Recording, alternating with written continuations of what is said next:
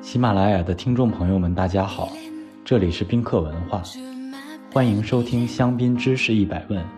带你从香槟小白变身香槟达人。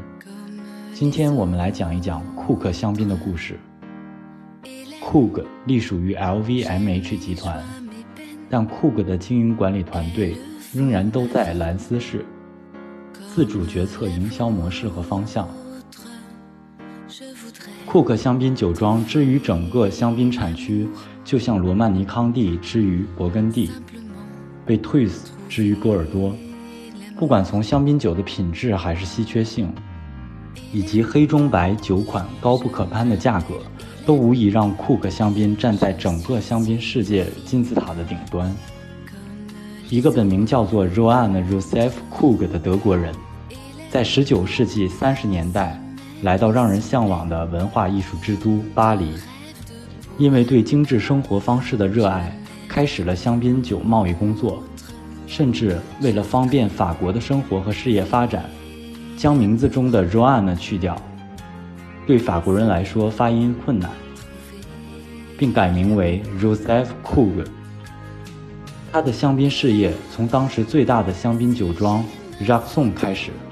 迅速得到了时任庄主 Adolphe Jacquesson 的信任，并成为合伙人。随着香槟市场的扩大和消费者喜好的改变， Jacquesson 香槟时任酿酒师 Clauzet 先生没有与时俱进调整香槟的口感和风格，让天生完美主义的 Joseph Krug 逐渐失望，最终于一八四二年采收季之后提交了辞呈。Joseph Krug 于一八四三年十一月一日在香槟中心兰斯城创立了 Krug 酒庄，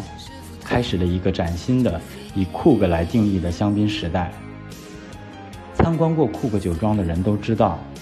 从二零一一年起，所有的酒庄参观以及酒庄第六代传人 Olivier Krug 和 C E O Maggie Henriquez 女士走遍世界各地的演说，都是从二零一零年无意发现的 Joseph Krug 手稿解读开始。他们相信这是酒庄的 D N A。 从一开始， Joseph Krug 就立志酿出不同以往、极尽丰富、优雅饱满并且品质稳定的顶级香槟，并根据上述两个原则酿制出 Number One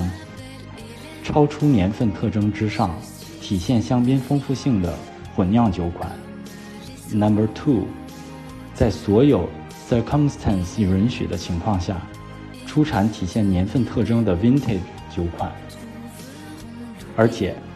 Joseph 不相信分级，他提出一个顶级酒庄不应该酿制出品质不一的香槟酒。库克酒庄不管是混酿年份的 Grande Cuvée 还是 Vintage，都要保持一致的水准。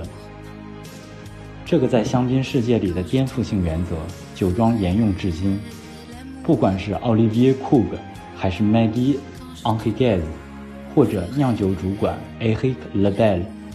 以及他的团队四个成员，无一不一遍遍重申，库克酒庄最重要的工作就是酿出品质均衡的 Grand Cru，